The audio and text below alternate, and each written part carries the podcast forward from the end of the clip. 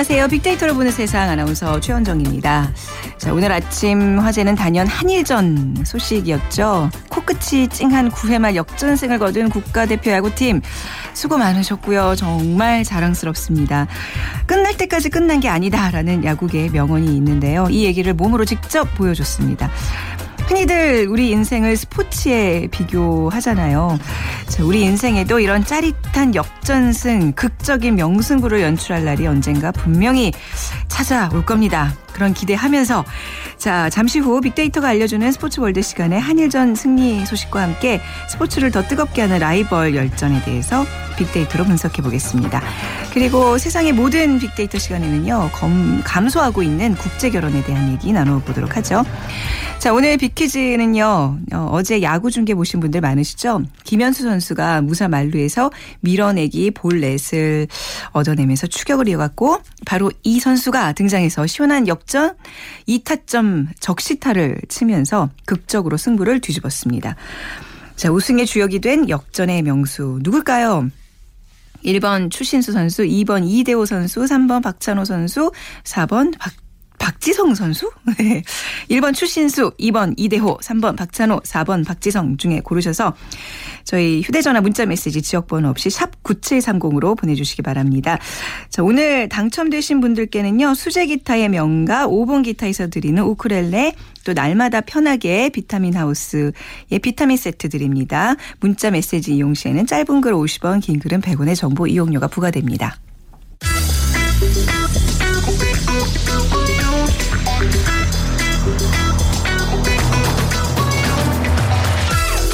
오늘 여러분이 궁금한 모든 이슈를 알아보는 세상의 모든 빅데이터. 연세대 박희준 교수가 분석해드립니다. 네, 궁금했던 이슈들, 인물들 빅데이터로 분석해드리는 시간입니다. 연세대학교 정보산업공학과의 박희준 교수 나오셨습니다. 안녕하세요. 네, 안녕하십니까.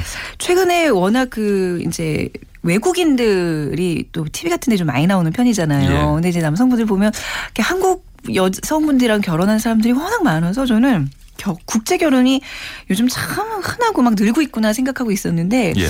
이게 뭐 소식에 접하면 국제 결혼이 줄어드는 추세라면서요? 예, 최근 네. 좀 줄어드는 추세 같고요. 네. 결혼이 늦은 그 한국 남성과 베트남, 네. 필리핀 등 동남아시아 출신 어린 여성들이죠. 음. 결혼이 최근 와서 좀 크게 줄어드는 것으로 네. 보여지고 있습니다. 19일 날 나온 그 통계청 발표인데요. 2014년 다문화 인구 동태 통계에 따르면 네. 다문화 혼인은 2,004만 건을 넘어섰어요. 근데 전년보다 9.5% 정도 감소한 음. 것으로 나타났고요. 지난해 전체 혼인이 한 5.4% 감소했습니다. 그러니까 네. 최근 혼인율이 감소하고는 있는데 그에 비해서 감소폭이 두 배 가까이 되는 것으로 나타났습니다. 어, 그러니까 네 전체 혼인에서 다문화 혼인이 차지하는 비중도요. 네. 어, 8%에 이르는데 전년보다는 0.3% 포인트 지금 줄어든 상황입니다. 네. 자, 이게 한국 남성과 이제 동남아시아 여성 간의 결혼 이제 그그 그 숫자가 줄어들면서 전체적인 국제 결혼 숫자가 이제 감소한 것 같은데 아무래도 최근에 그렇죠. 그 어, 어, 국제 결혼 문화를 좀 건전화시키기 위해서 네. 여러 가지 정부가 조치를 취했고요. 네. 그다음 결혼 이민 비자 발급할 때도 심사 기준을 좀 강화했는데 네. 그것이 좀 주요했던 것 아, 같아요. 아, 그렇군요. 근데 결국 지금 이런 한국 남성, 동남아시아 여성 간의 결혼이라는 거는 성비와 무슨 뭐 도시화의 문제 이런 게 또 연결돼 있는 거죠. 아, 그렇죠. 네. 에, 1985년부터요. 1997년 사이에 국내에서 태어난 인구 성비를 보면요. 네. 어, 116대 100 정도입니다. 그러니까 여자 100명당 남자가 16명이 더 많은 셈이에요. 음. 그래서 2014년 작년 통계를 보면 20세에서 24세 사이의 인구는 특히 이제 남자가 여자보다 19만 5천 명이 더 많습니다. 네. 그리고 10 5세에서 19세 사이의 인구는 남자가 21만 3천 명이 더 많고요. 그러니까 네. 어, 갈수록 조금 그 성비의 불균형이 좀 심화되고 있는데 아무래도 어, 자녀 수가 줄면서 남아 선호 사상이 좀에 음. 기인한 것이 아닌가 좀 생각하고요. 네. 우리나라도 우리나라지만 지금 뭐 중국 같은 경우 이제는 이제 풀렸습니다만 예, 한동안. 예. 가구당 이제 자녀 수를 한 명으로 네네. 제한을 하면서 중국은 굉장히 지금 심각한 음. 성비 불균 현상을 겪고 있죠. 근데 앞서 말씀하신 것처럼 이런 성비 불균형도 어 우리 결혼에 좀 많은 영향을 주게 되고요. 네. 또 더군다나 이제 성비 불균형과 함께 도시화 문제도 음. 굉장히 우리가 짚어볼 짚어봐야 될 문제인데 에 보통 이제 도시를 중심으로 산업화가 진행이 되잖아요. 네. 그럼 인구하고 자본이 자연적으로 이제 도시로 유입되게 될 것이고요. 그러면 이제 도시에 주거하는 남성의 소득 수준이 상대적으로 농어촌 지역의 소득 수준보다 좀 증가하게 됩니다. 음. 그러니까 여자 입장에서는 부유한 남성을 찾아서 네. 어, 도시로, 도시로, 이주하는 여성이 늘어나게 그렇죠. 되고 네. 그래서 농어촌보다는 어, 모든 도시에 상대적으로 어, 도시에 있어서는 여성의 인구가 남성보다 네. 좀 높은 상황인데 음. 그런데도 불구하고 그 유입되는 여성의 잉여 공급량을 상쇄하고도 남을 만큼 네. 지금 남아 출산율이 높기 때문에 우리나라의 경우에는 도시에서도 남성의 성비가 어느 정도 높은 것으로 나타나고 있습니다. 뭐 그 농어촌 지역은 말할 필요가 없어요. 지금 그 네. 인구 통계 예측을 보면 2025년 같은 경우에 전라남도는 남성 인구가 여성 인구의 지금 한 두 배 정도 이를 아, 것으로 보고 있거든요. 두 배나 이렇게 차이가 나요? 예, 그러니까 네. 굉장히 좀 심각한 네. 수준인데 네. 사실 우리가 예, 사회 인류 역사를 좀 보면 사회 과정에서 성의 역할을 좀 구분했거든요. 그러니까 결혼이라는 제도를 기반으로 어떻게 보면은 그 성별 분업을 실천해왔다고 볼 수가 있는데 네. 근데 참, 한 가지 재밌는 게 사실 그 분업이라는 걸 이론적으로 정립한 경제학자죠. 아담 스미스는 오히려 평생 독신으로 살았다는 이제 얘기도 아, 있어요. 아, 그런가요? 네. 예.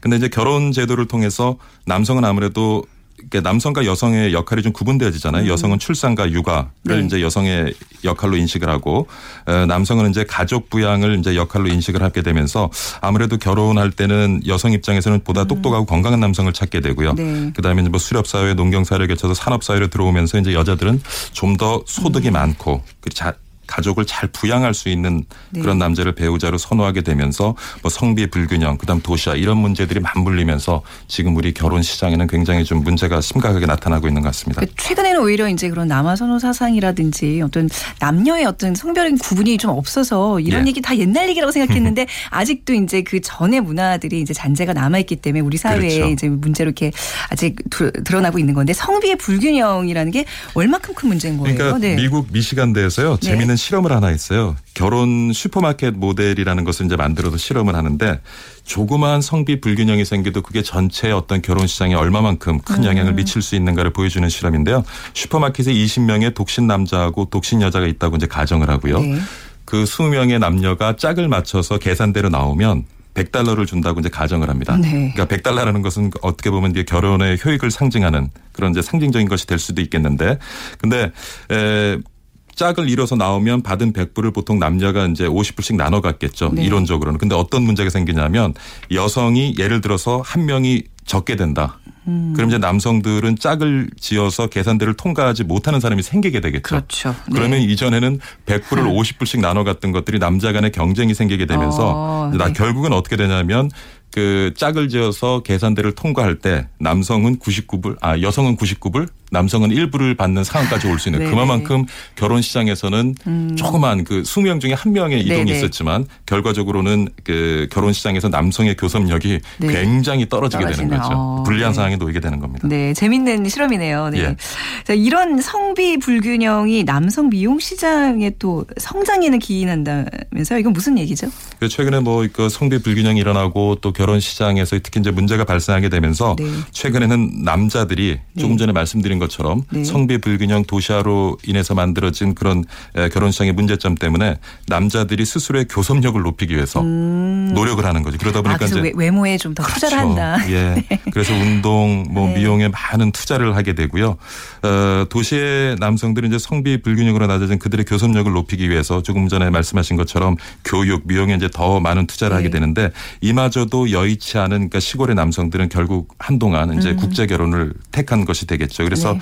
또 재밌는 것은 여자들은 시장에서의 교섭력이 높아지니까 지위가 유리하게 되잖아요. 네. 그러면 당연히 남자를 고르게 되겠죠. 음. 그러면서 결혼 시기가 늦추어지게 될 거고요. 네. 근데 여러 여자들의 결혼 시기가 늦추어지게 되면 음. 그러니까 결혼 시기와 소득 관계를 보는 그런 연구 결과들이 있는데 그러니까 유리한 상을 즐기면서 결혼을 늦추다 보면 그 동안에 또 여성의 소득은 증가하게 되고요. 어, 네네. 그러기 더 배우자를 선택하는 기준이 더 높아질 거 아니에요. 그렇죠. 계속해서. 네. 그러니까 이제는 여성들이 남성들을 선택할 때 더 이상 어떤 가족 부양에 대한 책임 기준에서 선택을 하지 않는 거예요. 네네. 그러다 보니까 최근에 이제 연상연하 커플도 많이 나오는데 네네. 그것이 단순한 어떤 문화적인 요인데 있겠지만은 음. 어떻게 살펴보면 그 성비 불균형에는 경제적인 접근에 의해서도 네. 해석이 가능한 부분이 되겠습니다. 네. 뭐 해외에서도 좀 눈여겨볼 볼 사례가 있을까요? 예, 뭐 재밌는 네. 사례들이 있는데요.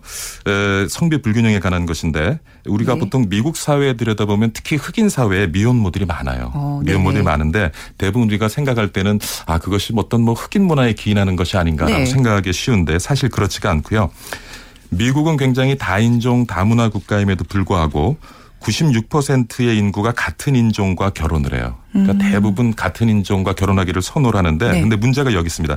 결혼 정년기에 있는 흑인 남성이 많은 남성 인구가 교도소에서 수감 생활을 하고 있어요. 그러니까 뉴멕시코주 같은 아, 경우에는 네. 결혼 정년기에 있는 남성이 한 30%가 수감 생활하고 있는 아, 거예요. 진짜 진짜 그런가요? 예, 그러니까 흑인의 어떤 범죄율이 더 높다는 예. 걸또 이렇게 증명해 주는. 그래서 네. 미국 평균적으로 봐도요. 네. 거의 대부분 주에서 한국 결혼 정년기 남성이 한15% 정도가 네. 수감 생활을 하고 있거든요. 어, 그러면 네. 결국 뭐냐? 결혼 정년기에 있는 20, 30대 남성의 남성 비율이 굉장히 남성 인구가 줄어들게 되겠죠. 그렇죠. 뭐 그렇기 때문에 네. 지금 어떤 사실 전체적으로 보면 성비의 문제가 없습니다만은 네. 결혼 정년기에 있는 인구를 보면은 미국 흑인 사회에 굉장한 심각한 그 성비 불균형이 이제 만들어지게 되는 거죠. 네. 흑인 미혼모가 많은 이유를 또 여기에서 이렇게 찾을 수 있군요. 예, 예. 네. 그래서 성비라는 것은 굉장히 어. 그 결혼 그리고 네. 전반적인 사회적 문화와 굉장히 밀접한 연관이 있는 그런 이슈죠. 그러면 결혼이라는 제도에 대해서 좀 새롭게 접근해 볼 필요가 있지도 않을까 조심스럽게 이렇게 네, 최근에 뭐그 조심스럽게 혼인율도 네. 떨어지고 있습니다만은 사실 또 이혼율은 증가하고 있고요. 네.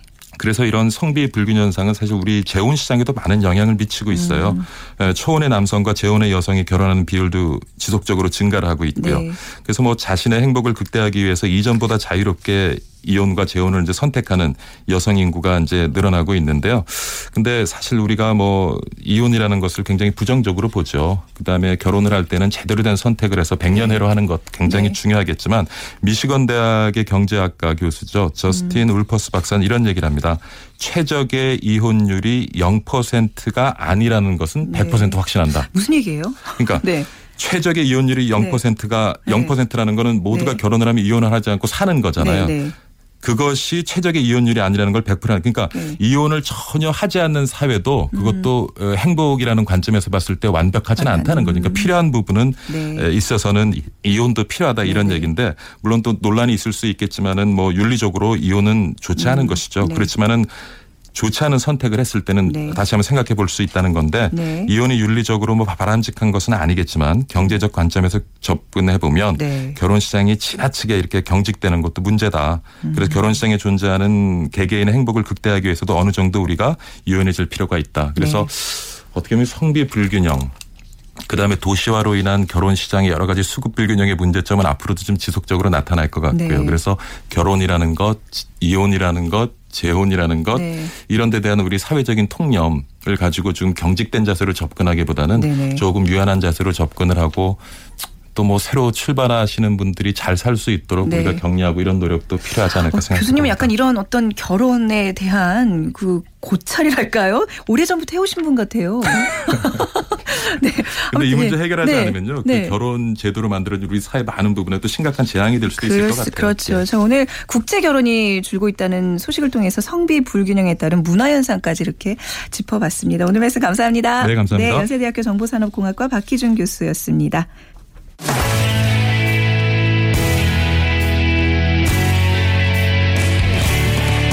빅데이터가 알려주는 스포츠 월드. KBS 스포츠국 정충희 기자와 방송인 최욱 씨가 함께합니다.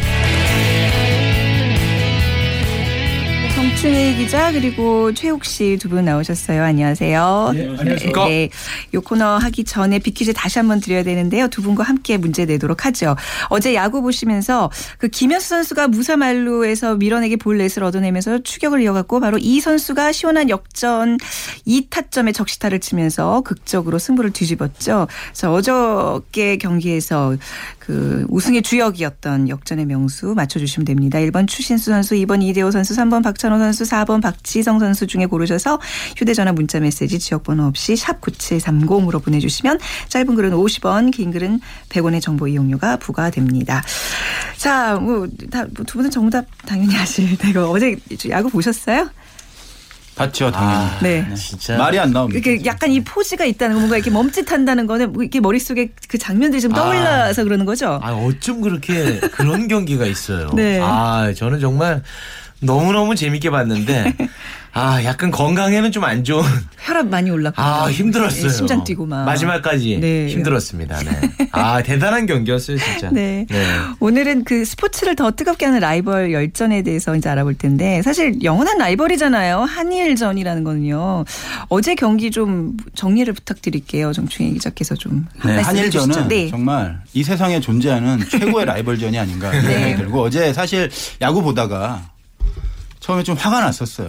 뭐 음. 우리 선수들이 못해서 화가 난 것이 아니고 어, 심판의 스트라이크 존도 왔다 갔다 하고 아, 네. 그리고 일본과 한국의 경기인데 일본 심판이 선심을 보고 음. 이런 국제 대회에서는 좀 있을 수 없는 일들이 자꾸 벌어지는 데다가 네, 네. 상대 오타니 쇼헤이 선수는 너무 잘 던지죠. 네. 우리 선수들은 못 치죠. 네. 너무 화가 났었는데 네. 기적의 승리를 거뒀습니다. 사실 7회까지 오타니 쇼헤이 선수한테 1안타 삼진 11개를 당했어요. 아. 그런데 그 일본 감독 고쿠보 감독이 8회부터 노리모토라는 선수를 올렸어요. 음. 그 오타니 쇼헤이 선수가 투구수가 85개밖에 안 됐는데 아마 아, 고쿠보 감독이 생각을 하고 있었던 것 같아요. 네. 7회까지는 오타니에게 맡기고 음. 2회에는 마무리 투수인 노리모토한테 맡겨서 한국을 완벽하게 이겨보겠다라고 하는 자신만의 각본이 있었고 네. 그 각본대로 실행을 했는데 네. 결국은 네. 현실은 완전히 달랐습니다. 저는 어. 사실 이 대목에서 일본의 고쿠보 감독이 네. 조금은 자신감이 지나치지 않았나, 어. 자만하지 않았나, 약간은 교만하지 않았나 이런 조심스러운 평가도 해보는데 어찌됐든 네. 저희한테는 뭐 결과가 좋게 이어졌고 네. 9회에 9회에 그 그것도 어, 어떻게 9회를 대타 두 명이 나와서 연속 안타를 네. 쳤어요. 네, 네. 우리 오재원 선수 두산 우승에 네. 또 힘을 보탰던 오재원 선수 그리고 그 롯데 손아섭 선수 손아섭 음. 선수는 또 메이저리그 진출 도전을 한 상황이고 네. 대단한 타자들인데 사실은 그 여러 가지 그 상대 뭐 타, 투수에 대한 여러 가지 고려해서 수비도 음. 고려해서 음. 그 선발로 나오지 못했는데 네. 그 아쉬움을 그해 대타로 나와서 연속 안타로 기회를 만들어줬고 정근우 선수가 하나의 정근우 선수가 어 적시타를 음. 또 쳤죠. 그리고 네. 아까 그 퀴즈에서 나온 대로 네. 김현수 선수 밀어내기 네. 그리고 이 선수 얘기하면 안 되겠네요. 괜찮아요. 하세요. 네. 뭐 모르시는 분들 없을 거 같아요. 괜찮아요. 네. 몸무게가 예. 상당히 많이 네. 나가는 이대호 선수. 네네네. 아, 이모 대호 선수가 아, 네. 음. 진짜 기적 같은 아, 안타를 치면서 도쿄돔을 어, 음. 침묵으로 아. 얼어붙게 만들었습니다. 네, 저 네, 추임새는 뭐죠? 네. 이 SNS 제가 계속 지켜봤어요. 예. 경기하면서 댓글도 보고 저희는 네. 그런 거 자주 하거든요. 중요하죠. 기자니까 네. 또 어떤 반응이 있나. 네. 1회부터 그 8회까지 음. 체념, 음. 분노. 체념은 음. 오따니 선수에게 무기력한 음. 우리 팀에 대한 체념. 분노. 주심의 어떤 어이없는 스트라이크 네. 존에 대한 분노. 어. 선심이 또 일본인이었다는 것에 대한 또 네. 어떤 안타까움. 뭐 네. 이런 것이 지배를 했는데 예. 뭐 정말, 정말, 너무 많은 9회, 댓글이 달렸어요. 정말. 예. 저도 너무 화가 났고 그런데 네. 9회에 뭐 기적, 통쾌, 음. 사무라이의 꿈이 산산조각 났다. 뭐 이런 역시 예. 정근우, 역시 이대호. 네. 뭐 정말 환희와 감동이었고 네. 정말 저 이런 경기 본 적이 거의 없는 것 같아요. 지금 완전히 지금 정신 네. 기자가 흥분이 아직 채 가시지 않은 것 같아요. 런던 올림픽 그 네. 축구 3, 4위전에서 네. 어, 일본을 격파하는 장면이 어. 사실 그 현장에 있었고 네. 너무 생생한데 어쩌면 그때보다도 더이 감동을 받지 않았나. 네. 네. 죄송합니다. 제가 너무 거의 지금 본인 그 따님이 대학에 어, 그 합격한 그런 감동에 버금가는 네. 승리의 기쁨에 아직 어려서 잘 모르겠습니다. 네. 그렇군요. 정말 자, 대단했어요. 네. 네. 그, 사실 네. 제가 한 마디만 더 드릴게요. 네, 아니, 하세요. 뭐, 우리 대표팀이 이 대회를 사실 살린 겁니다. 사실 이 대회가 프리미어 12 음. 해서 세계 그 야구 12강이 나온 대회였는데 사실 한국과 일본을 빼면 그 국가대표라고 할 수가 없어요. 그렇다면서요. 네, 네 네. 미국 같은 경우에도 음. 한국에서 뛰는 선수가 뭐 중심 타선에 포진해 있고 주로 네. 마이너리그 선수들 위주로 구성을 들었어요. 했고 네. 그리고 대회 운영도 음. 뭐그 타이 대만과 일본을 오가면서 왔다 갔다 하면서 경기가 됐고 또 일본이 준결승 일정을 자기들 마음대로 하루 앞당겨서 음. 바꾸고 그래서 우리 선수들이 대만에서 8강전하고 일본 넘어갈 때 네. 잠을 못 잤어요. 네. 새벽 4시에 나오느라고. 네, 네. 이런 정말 엉망인 대회를 어. 우리 대표팀이 정말 명승부를 통해서 어. 살려준 게 아닌가. 네. 네. 대한민국이 프리미어 시비를 살렸습니다. 네. 남들이 보면 뭐 대한민국 감독인 줄 알겠어요. 아, 뭐 시켜만 주신다면 하겠지만 능력이 없어서. 네. 아니요, 막 폐색이 짙은 8회 이제 끝나고 나서 채널 돌리신 분들은 오늘 그 다시 보기로 어마어마하게 지금 보면서 아 어제 끝까지 봤었어야 네. 되는데 네. 땅을 치시겠죠.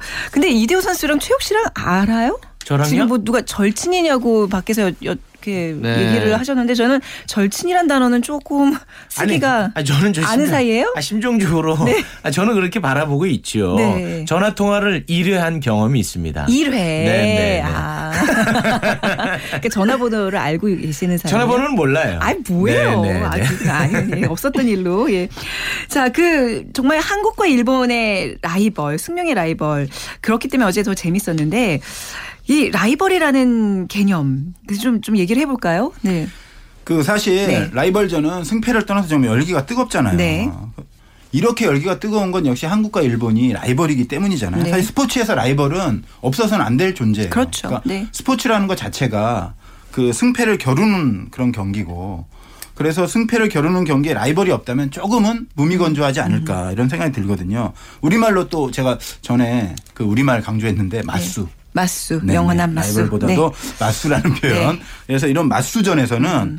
사실은 보통 경기와는 또 다른 팽팽한 긴장감이 있고 그렇죠. 어제 한일전도 보셨습니다마는 뭔가 다른 게 있는 것 같아요. 음. 경기력 이외에 뭔가 라이벌전에는 뭔가 다른 어떤 요인이 작용하지 않나 이런 생각까지 들 정도고 네. 사실 이게 그 특정 대학 이야기이긴 하지만은 네. 그 연세대와 고려대 다니는 학생들 이게 네. 얘기 들어보면은 연고전이요. 음, 네. 네. 뭐 연대 나오셨나 보죠. 네. 네. 연대생들은 연고전이라고 부르고 네. 고대생들은 고연전이라고 네. 불러요. 이게 바로 라이벌전을 단적으로 나타내는 하나의 네. 또 상징적인 부분도 될 수 있거든요. 네, 고대생들은 저기 약국 가서도 연고 안, 연고를 안 사잖아요. 고연 달라 그러잖아요. 아, 그런가요? 네. 그 정도로 되게 조금 유치하다 생각했는데 그게 계속 익숙해지다 보면 어떻게 이렇게 쇠뇌가 돼서 말이죠. 맞습니다. 이 라이벌이라는 게 좀 그런 게 있는 거잖아요. 하, 정말 숙명의 한일 라이벌전. 그 최욱 씨는 네. 어제 경기 외에 또 어떤 경기들 생각나세요? 아, 뭐 너무 많았죠. 네. 아주 그 예전으로 좀 올라가 보면은 네.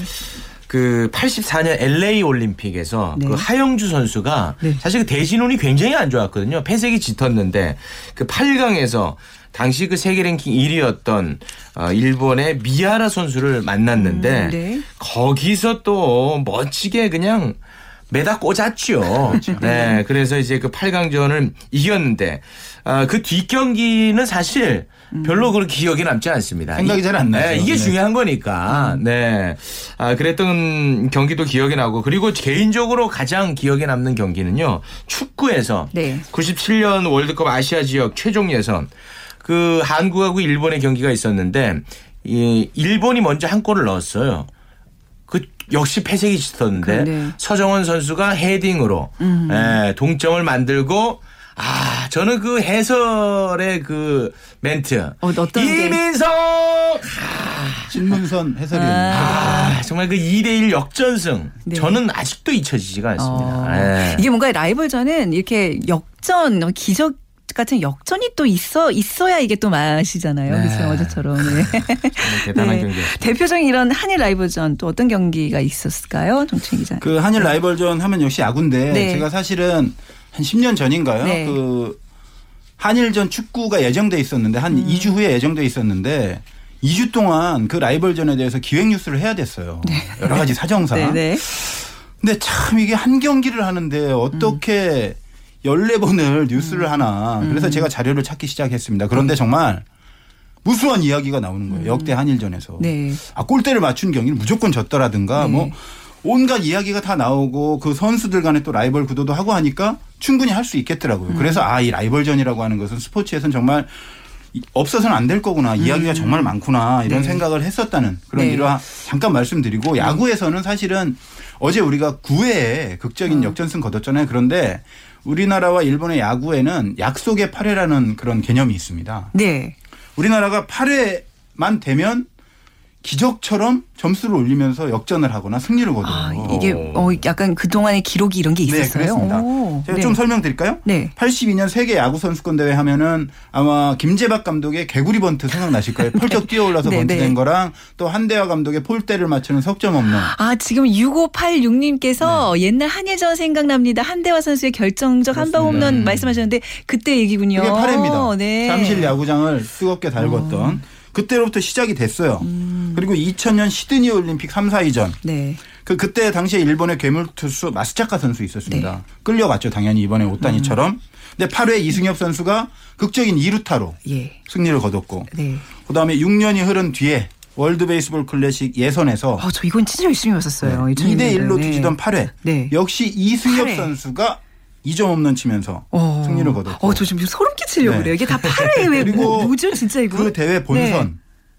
이종범 선수가 2타점 2루타를 친 것도 8회입니다. 8회예요? 그때 아. 장면 아마 기억나실 아, 거예요. 기억나요. 이종범 선수가 네. 치고 3루까지 뛰었죠. 아. 아웃됐습니다. 하지만 그래도 아무도 욕안 했어. 들어오면서 만세를 네. 불러서 이종범 네. 선수가 역전을 시켰으니까 그 장면 네. 저 아직도 생각나고 네. 이게 끝이 아니에요. 어. 2008년 베이징 올림픽 네. 여기서도 8회의 기적이 계속됩니다. 당시에는 어.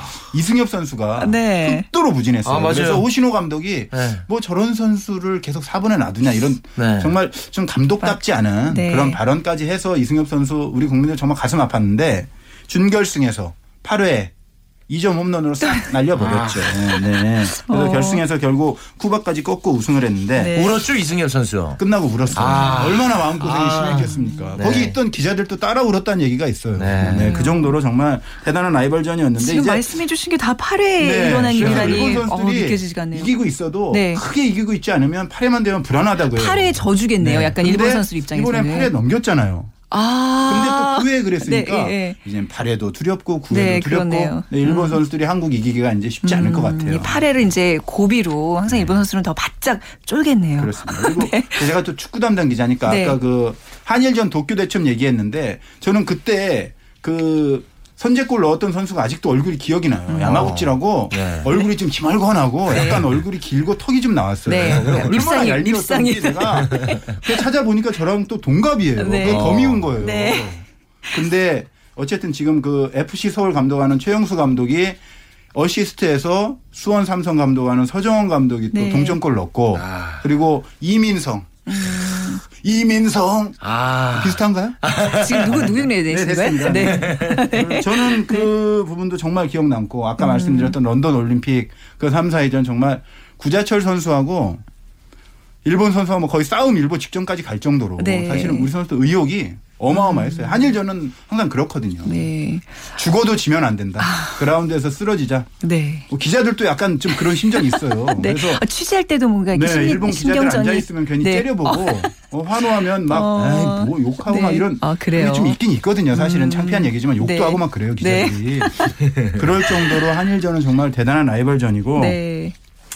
이 SNS 설전 대단합니다. 네. 정말 대단한데 저는 그런 거는 좀 말씀드리고 싶어요. 그러니까 서로 응원하고 음. SNS를 통해서 어느 정도 싸우고 그런 건 좀 좋은데 너무 민족성을 비하하는 아, 그런 발언이 좀 많이 있어요. 네, 네. 사실은. 네. 그리고 세련되게 접근을 해야 네. 되는데 일본 네. 같은 경우에 전범기 있지 않습니까? 네. 그게 이제 경기장에까지 반입돼서 응원도구로 음. 사용하는 경우 있었는데 피파에서 확실히 금지를 하고 있고 어. 정치적인 건 절대 안 돼요. 네. 사실 런던 올림픽 때도 박종호 선수의 그 독도 세리머니 있었잖아요. 사실은 네. 정당한 것이긴 하지만은 네. 정치적인 것이기 때문에 됐죠. 징계 받을 수 있으니까 네. 우리 그 팬들도 선수들도 네. 이제 그라운드에서는 경기만 하고 정치적인 네. 것은 배제시키는 맞습니다. 것이 맞는 것 같습니다. 우리 정충희 기자 약간 그런 느낌 아니에요? 최욱 씨, 이렇게 둘이 지금 최욱 씨랑 저는 동네 형이 들려주는 재미있는 스포츠 이야기 지금 어 맞아 맞아 그때 그랬죠. 막 예, 뭐 이러면서 너무 열심히 네. 예. 생각이 나서 죄송합니다. 네, 듣다 보니 시간이 다 흘러갔어요. 네. 아, 할 얘기가 되게 많은데 지금. 라이벌 좀 우리 최욱 씨가 얘기해 주실 부분이 있는데 이건 뭐 다음에 듣도록 할게요. 네. 최욱 씨 오늘 말 몇 마디 못해서 기분 좀 언짢으셨다면 아, 네. 재밌는 얘기 들었으니까. 네, 네. 우리 형님 아주 신나셨네. 네. 네. 자, 어제 한일전 때문에 더욱더 이 흥분이 가시질 않아서 한일 라이브전 얘기 재밌게 들어봤습니다. 두 말씀 잘 들었습니다. 감사합니다. 고맙습니다. 네, KBS 보도국의 정충희 기자, 방송인 최욱 씨였습니다. 자, 오늘 빅퀴즈 정답 어, 어제 그 정말 2점짜리 네, 그 정말 그 점, 점수를 내서 역전의 명수로 이름을 새긴 이대호 선수 맞춰주신 분들 굉장히 많은데요. 1844님 가슴 졸이고 희망이 없다고 느낄 때 바로 그때 찾아오는 마지막 기회를 반전의 드라마로 바꾼 대한의 건아들 대단합니다. 우쿨렐레 보내드릴게요. 그리고 6008님 집사람에게 TV 채널 잠시 양보했다가 깜짝 놀라서 다시 왔습니다. 이런 분들 진짜 많을 것 같아요. 저희 비타민 세트 보내드리겠습니다. 다음 주 월요일 11시 10분에 다시 찾아뵙겠습니다. 지금까지 아나운서 최현정이었습니다. 고맙습니다.